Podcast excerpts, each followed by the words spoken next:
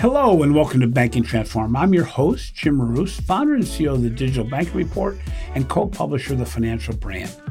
Keeping pace with an increasingly changing marketplace have never been so difficult. No place is this more evident than in creating the IT solutions required for effective digital banking transformation. One way to resolve this dilemma is with low code and no code platforms. These platforms provide opportunities for virtually anyone to create business and mobile applications, helping solve the growing skill shortages in banking. I'm excited to have Charles Lamanna, Corporate Vice President at Microsoft, on the show today. Charles will share why low code, no code is becoming an imperative solution as banking accelerates digital transformation while dealing with skill shortages. So, welcome to the show today, Charles. You know, it's never been more important to build cutting edge, customer centric digital banking solutions. Today, the creation of new products and services, customer journeys, engagement opportunities can be completed in days rather than months or years, thanks to low code and no code platforms. So, Charles, before we begin, can you share a bit about what no code and low code platforms really are and the benefits they provide? Absolutely. This is probably my favorite topic to talk about these days. Um, one of the things that's great about low code, no code solutions is about who it actually enables to create these solutions.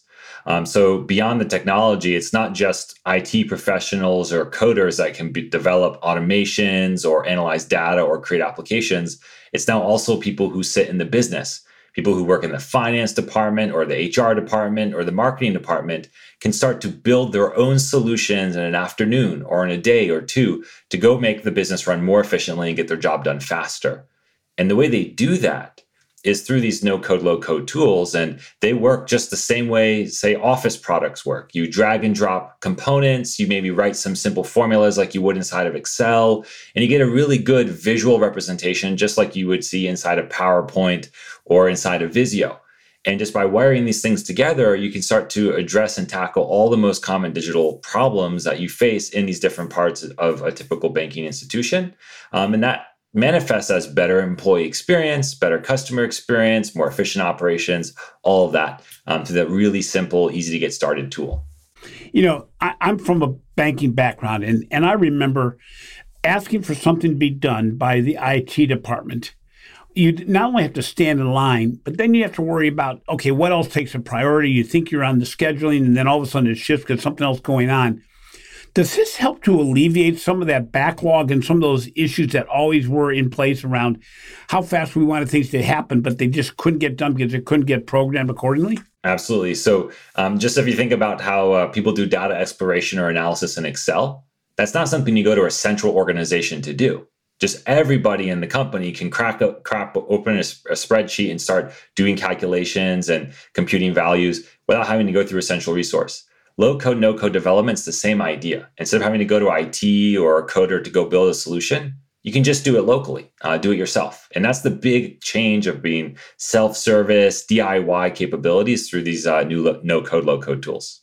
So, we've been discussing quite a bit on this podcast the accelerated move to digital due to the pandemic. One thing I hear from a lot of the banking executives right now is it's so hard just to keep up. I mean, they're running really fast, they're getting things done, but it feels like they're standing in place because there's so much to do. In addition, there's skill shortages. I mean, you just can't find the people, and especially in banking where there's so much competition for high from high tech companies and other companies looking for the same skill sets we're looking for.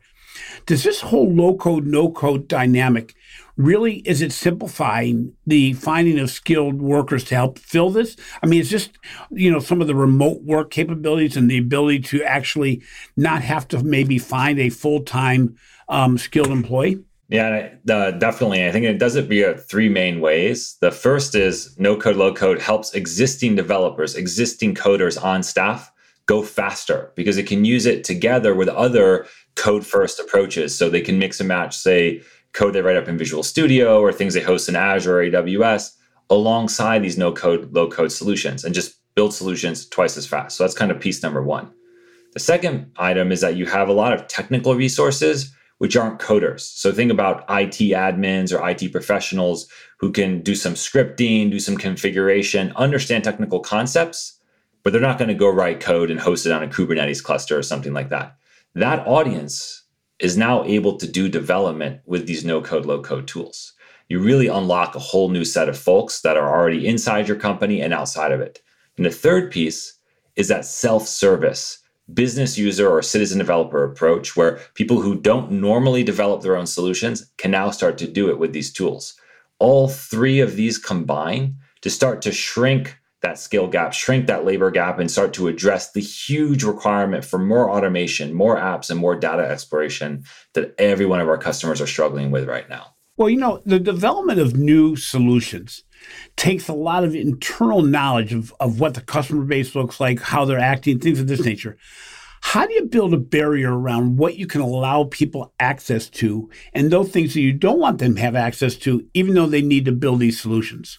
this is one of the most important aspects of a successful no code or low code strategy is how do you govern all of these solutions that are going to get built and folks will tell me frequently that low code's been around for a long time. Some say longer than i've been alive. And it's caused a lot of complexity by having this huge debt of thousands of apps that are forgotten running on people's local machines. And even though they may be mission critical there's no support no operational infrastructure in place.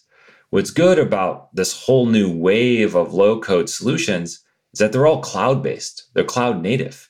Uh, and that makes it possible to have governance policies centrally done by the IT organization, which are applied to all of the end users. So every single app that they build and every single piece of data they analyze and every single bot and automation they create can have to go through a filter of data loss prevention policies, data encryption policies, and even permissioning security policies.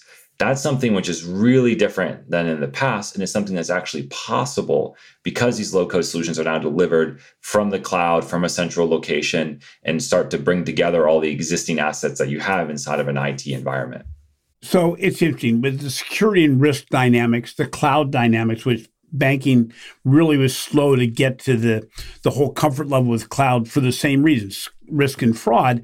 Um, you were recently quoted in the Wall Street Journal as saying in the next five years, there'll be as many apps created as there were in the last 40 years. Do you see this even happening to this scale in banking, where everything moves at a snail's pace and where there's so much concern around how, how big do I open the doors? How can I actually make this work? I would say um, I think banking is going to start slow but finish very fast. And the reason I think that will be true is banking probably has the best example of end user computing through spreadsheets and data and analytics and data analysis of really any industry. I think if you go out and look and see if find the most complicated Excel spreadsheets and the most complicated Excel deployments and the most usage of Excel, it's probably inside of banking. And what is a complex Excel workbook if not an application? So by changing the frame a little bit, and instead of thinking of these low code solutions or low code apps being big, complex, hulking solutions, but instead thin, powerful, easily created, and easily maintained solutions. It's easy to imagine that this will be the next wave, a next generation of end user computing and self service computing inside of banking. And for that reason, I think it'll start small, it'll go through the hurdles, the acceptance, the compliance checks but once it gets through those hurdles, it'll take off like wildfire because it has the DNA where people feel empowered and ready to go develop the solutions on their own. And, you know, as I understand it, low code, no code solutions are not like a single person getting down the computer, not always, a single person getting down the computer and, and, working on these things. These are actually teams that work together. Um, one of the changes brought forth by the pandemic was the way we work and how teams can collaborate. Did the pandemic speed the process of a low code environment with the new normal, or did it slow it up because it's so much harder to get that collaboration? How, how does this impact the whole no code and low code um, dynamic? So we've seen with our customers a rapid acceleration of adoption of these tools. And um, I would say that's working through, of course, the complexities of virtual collaboration and virtual teamwork and hybrid teams. But the reason that there was such a sharp acceleration is almost every single company has had to deal with new business processes, new workflows, and new requirements that they've never seen before in a very short period of time in order to survive. And we saw whether it's in banking or any other uh, any other industry, if you didn't respond quickly in the first 6 months of COVID, you were punished harshly from a stock or you know a customer base perspective. And what we saw many companies doing is turning to low code to build out these solutions quickly because you couldn't wait for three years and a $10 million budget project to complete. You had to find a project that worked right away. So people turned to low code to build applications, to analyze data, to automate tasks and processes to respond to this very new operating environment, very new world that we were existing in during the COVID pandemic. And we, we've seen that acceleration continue right through as we start to return back to the new normal because we're kind of snapping back to not where we were in 2019, but something new entirely. Things like hybrid as opposed to only being in the office, for example. It's interesting as we look towards this new normal I know that Microsoft had to really invest in a lot of capabilities to allow teams to collaborate, to allow people to use low code and no code. Can you give some examples of how Microsoft has been investing in these capabilities in conjunction with how you're investing in cloud solutions? Yeah, absolutely. We, we have this big concept that we talk about of like a new generation of collaborative applications and things like a collaborative toolkit and we those aren't terms specific to any individual piece of technology or product, but instead a new concept of creating software and solutions which support virtual and hybrid collaboration by default. And we think that in the past, where maybe a lot of collaboration happened by looking to your left or right in your office or in, in the open space where you work, a lot more of the collaboration is going to happen through chat and video conferencing and phone calls. And the reality is that software for the future needs to have that baked in because uh, users are tired of switching between 20 different applications to get their job done. Instead, they want the ability to very quickly and very easily communicate and collaborate right in the context of what whatever app or whatever process they're working on. So that's a big shift that we're doing, and we think that permeates all parts of software to the same degree that originally the browser-based applications and then mobile applications did in the enterprise. So do you see the IT department no longer working the way it used to, but really going to this model going forward, and then working with outsiders, citizen development um, concepts to make this even more robust. I mean, do you do you see the entire IT department completely shifting in the way they do things? Then, yes, and the the way the frame that I like to use in my mind is folks remember the transition where projects went from waterfall to agile and what that meant from a technology change perspective and a culture change perspective and just a day-to-day operations perspective. I think citizen development and low code is going to change the same level in terms of how it groups work. Embracing concepts like the fusion team and uh, where you actually have business users and citizen developers collaborating with IT professionals as well as empowering business units and business embedded developers to go contribute to solutions is going to become the new way of getting the job done. And for the most enlightened customers that we work with, this is what it looks like. It doesn't look like IT organizations of before, where they're, uh, I'd say, in an ivory tower far removed from the business. Instead, the future is going to be IT far more aligned with the business and not just for sharing requirements, but actively building these solutions. And that's what the technology changes enable through low code and no code. What's interesting is in banking, you have a you have data analytics. We've always used the data analytics or, or recently, but in the last 10, 20 years, really focused on risk and fraud. We're mm-hmm. now talking a lot more about using data analytics and I- innovation and development in the marketing sense, what I call the building a better experience, building a better customer journey. How do you see low code and no code helping increase the speed of innovation, but just as importantly, because I'm a marketer, helping the marketer actually go to that quantum marketing concept of being able to use data and analytics fast to be able to iterate and provide solutions in an instant? I think part of how this change will happen is what having more proper solutions will enable. And let me expand on that by moving out of Excel spreadsheets and out of email and out of human middleware to do some of the most important processes in any financial institution, and instead moving to a world where you actually have an app for that, even if it's a custom bespoke process that you need and there's nothing available off the shelf. Low code, no code makes it possible to bring that structure and that standardization to a proper application solution at a reasonable budget and a reasonable time frame. And what we see with many of our customers is instead of having all of these on the side and ad hoc processes that run so many core parts of the business, it's going to move to a collection of applications which can enforce compliance, enforce validation, and enforce security as you run through these steps. Because far better than depending on training or communication is to actually have technology that makes sure as people run through these processes, the rules, the standards, and the processes are being followed. So we think creating these apps will actually elevate a lot of these uh, pro- programs and processes to a model where it's far easier to enforce compliance. And so the flip side of that, too, of course, is once you have an application which is generating this data in a structured way, you can start to analyze that data. So that's why, for example, at Microsoft, we talk about low code apps and low code BI as being hand in hand. The app generates structured data, the BI analyzes the data that's generated. So you get compliance, you get conformance, and you get intelligence and insights based on those apps. And I think everybody knows that there are so many processes inside of the bank where they work today that just runs by email and spreadsheet and humans. You cannot put data and AI and intelligence on that. You just can't. You got to build an app for that. So that's the big change and why we think low code actually opens a lot of doors when it comes to these compliance and security conversations as well. So let's let's say I'm a programmer that I, I work on an individual basis or with a small team, and I build a solution for Bank A.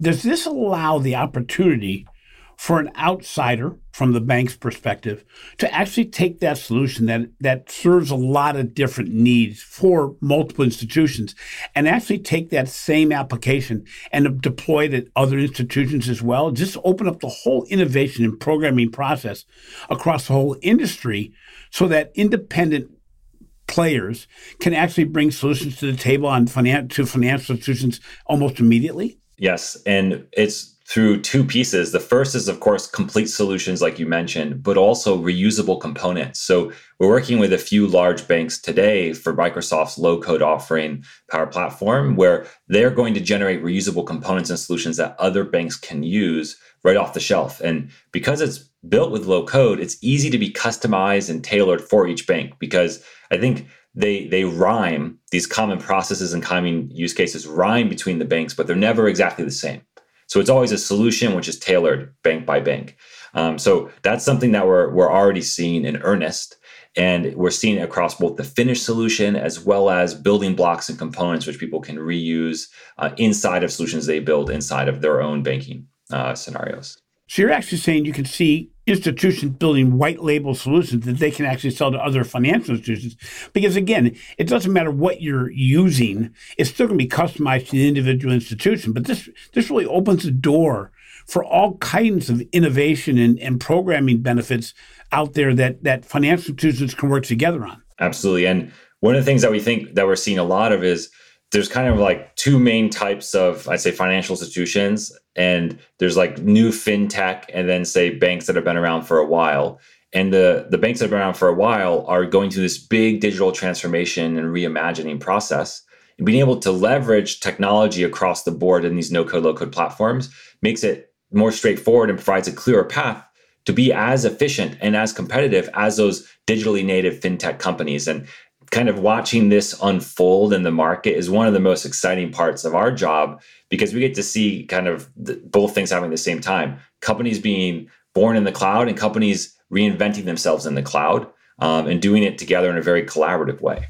So what are some of the challenges you see from banks and credit unions who are trying to embrace these platforms to modernize their applications? I mean, how does the Power Platform and, and things that you're doing in Microsoft help address these challenges? The the big thing is in order to become or to complete digital transformation, a bank needs to start to think like a, a, technology firm to a degree, which means you digitize, you automate, and you bring efficiency through applications for all parts of your business.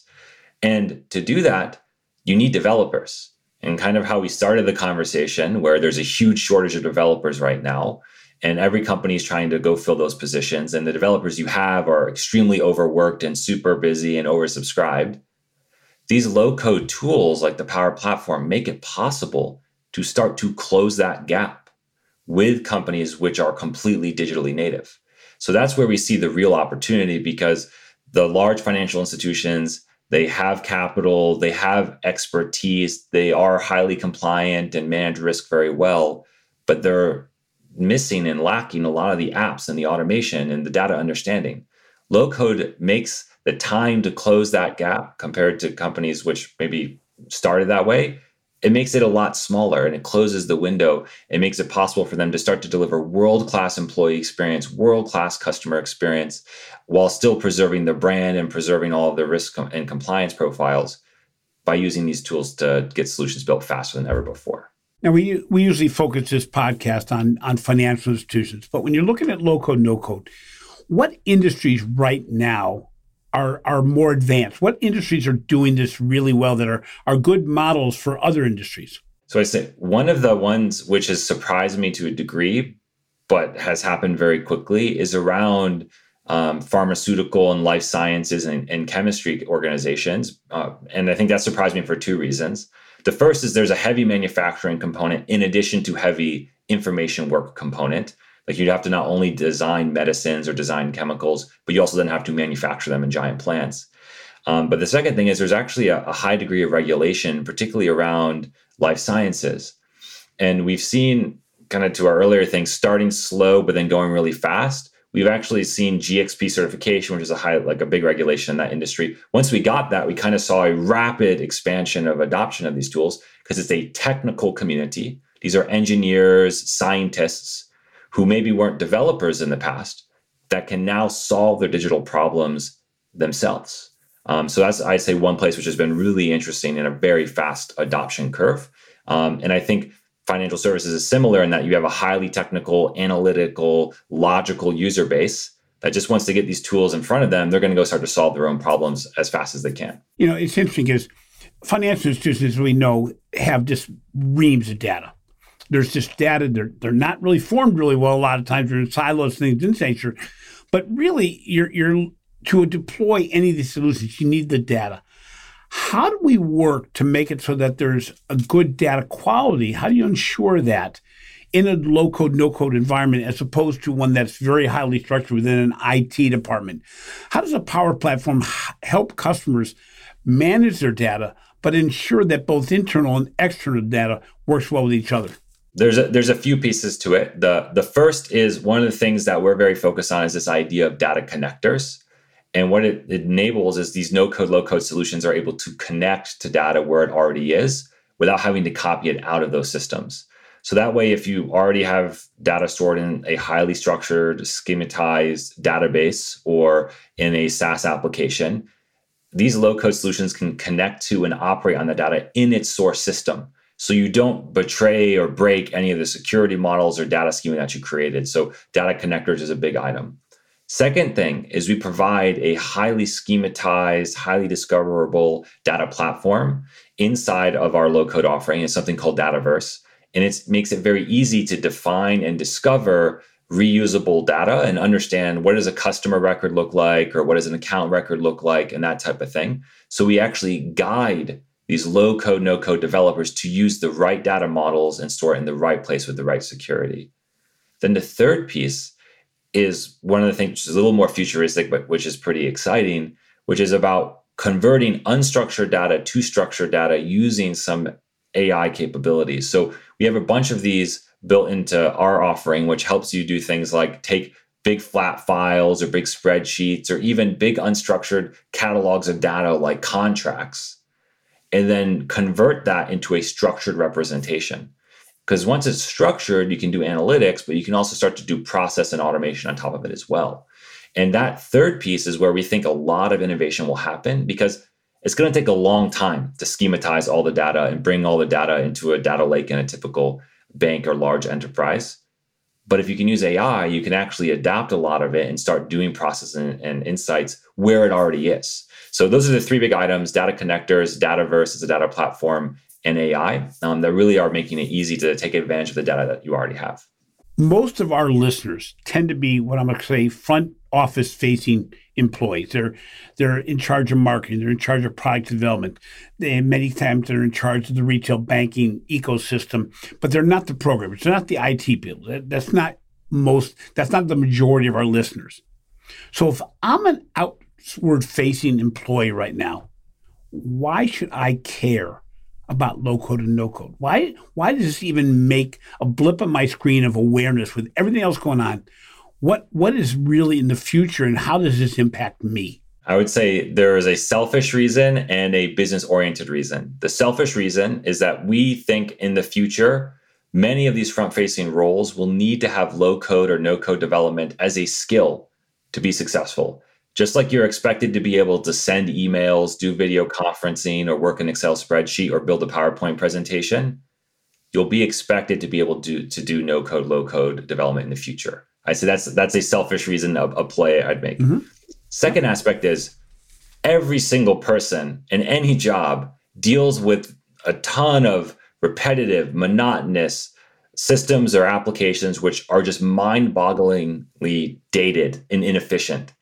What if I told you that you can now actually quickly build your own solution to improve that system today without having to get budget, work with IT, or do something, um, I think, beg and plead for a big transformation project?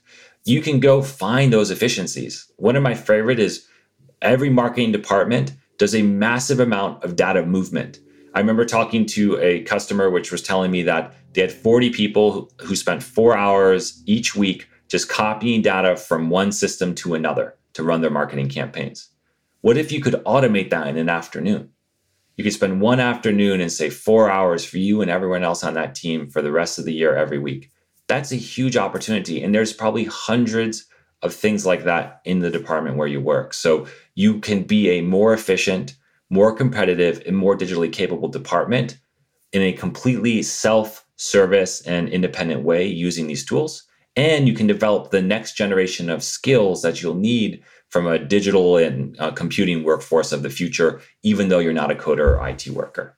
As Microsoft, you're going out there and knocking on doors of financial institutions you're selling them on the concept that they're going to be able to move faster in a more agile way and build solutions in a more undefined way, but in a way that's going to move them forward twice, three times, four times faster than ever before. That said, and it all sounds great, what is the pushback you get? What seems, from your perspective, to be the reason why financial institutions may hesitate and may not embrace this? Yeah, I mean, I would say risk and compliance is a common concern. I think we have a very, we've gone through this process with many large banks, including many large GSIFI banks. And we've been able to go push through that and get to a good place that makes everybody feel comfortable from the CISO to the risk and compliance officer to the business user. Um, but I would say risk and security is a concern. And second thing is culture and change management. When the personal computer arrived in the workplace 30 years ago, that was a big change for a lot of people and it didn't happen overnight and it took investment in training reskilling uh, and creating the right environment so everybody would end up feeling comfortable in front of a personal computer the same type of thing is going to happen for these no code low code tools it's going to show up it's going to be a huge productivity boon but we're going to have to take everybody take a billion office workers around the globe on the journey to use these tools to do their, their job more efficiently. And, and that just doesn't happen overnight. It doesn't happen without some effort. So I think risk and compliance and culture and change management are the two biggest things. The good news is there's a lot of material and a lot of companies that have already done that.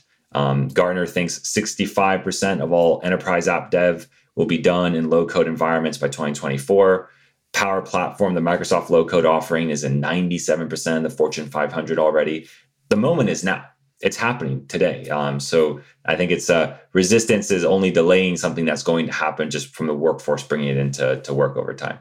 Just so my listeners understand, I did not poke Charles to say this thing, and I didn't prod him or pay him any money to say that it gets down to leadership and culture. But you know, everybody has to realize, I think, more than ever, that this is all new stuff. This is not banking as usual. It's not what we're used to. It takes a change mi- mindset. And in addition, in some cases, it's going to take employees to to relearn things or learn things for the first time around things like low code and no code. And and I think that what you said there is so important because it's not doing things as normal. The good news is we have a good model, I I believe, from the cloud platform experience where organizations just were pushing back all the time on not wanting to do the cloud and not wanting to move to the cloud for the same reason you mentioned about low code, no code. However, there's very few organizations now that are hesitating to go into the cloud because they've resolved some of the, the issues that they were dealing with. I think this is another example of this. You know, you know, we've talked about the intricacies and the power of low code, no code. As our last question, you know, can this be implemented by organizations of all sizes? Is this really an ability that really right now is for the biggest organizations only.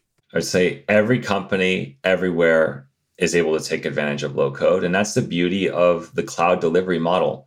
Anyone listening in in less than five minutes could probably sign up for five different low code products and get started. And what that means is you don't have to have a huge IT budget, you don't have to have an army of developers. You can build solutions today that'll make you run more efficiently, whether you're a very small regional credit union all the way up to a GSIFI bank that has to track and report with the Federal Reserve. You can use this tool to be more efficient, stay compliant, and be better for your customers and employees. Well, it's interesting is a, a, way to get you brought up earlier, a way to get your foot wet is to to to integrate with something that a financial institution financial institution has already done where they can actually provide you a white label version of something that was developed in low code, no code, but but can be deployed at a, an institution just wanting to, to change the way things are being done. You know, Charles, thank you so much for being on the show today. It's been a great conversation as anybody who knows me knows that this is somewhat out of my wheelhouse, but it's something that I'm trying to embrace and understand better because it really is the direction we're going. And it solves a problem that I had to deal with 40 years ago, which is working with the IT department to get something handled that in many cases they didn't even understand what I was talking about. And that's a hard solution to come to when they don't know where you're heading and they're being asked to, to get you there. So thanks again, Charles. I appreciate it. Thanks for having me, Jim, and I'll make you a low code user yet. Thanks a lot. I appreciate that. Charles, as I said, you know, it's interesting in this podcast today. This is not my comfort zone. It's not something I really understand. I'm getting to understand it more because my son is a business analyst and analytic engineer, I guess it is, um, for a pharmaceutical company.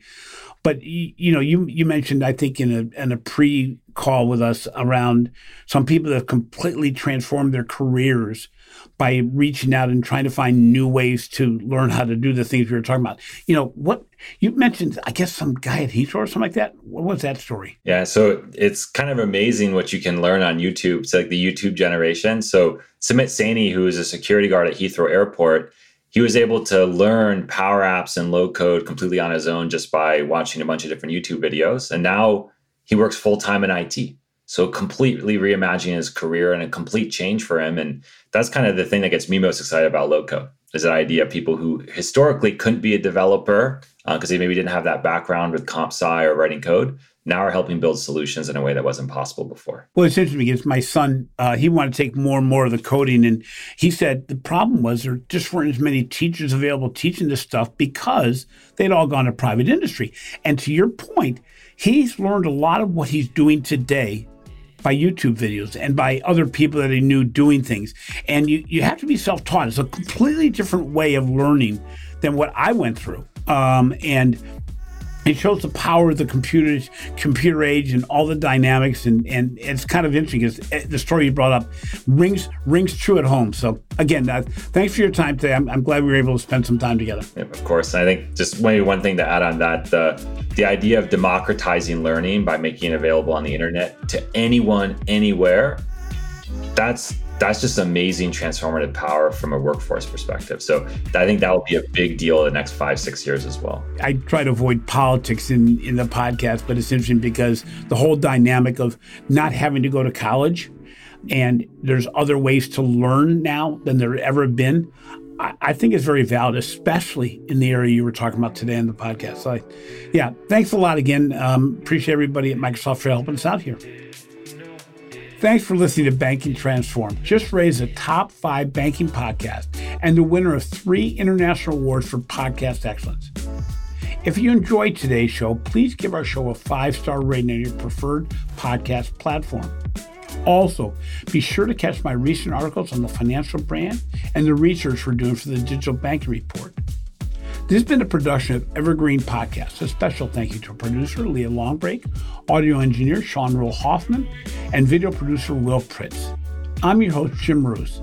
Until next time, remember, that in the past, creating applications provided a buy versus build opportunity. The future of creating applications may be no coding at all.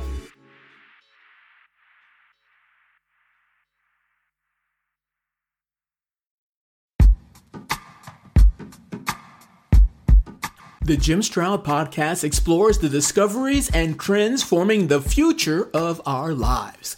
Brain to brain communication, robot bosses, microchip implants for workers, and artificial intelligence replacing human workers are all happening now. If you want to know what's happening next, subscribe now to the Jim Stroud podcast.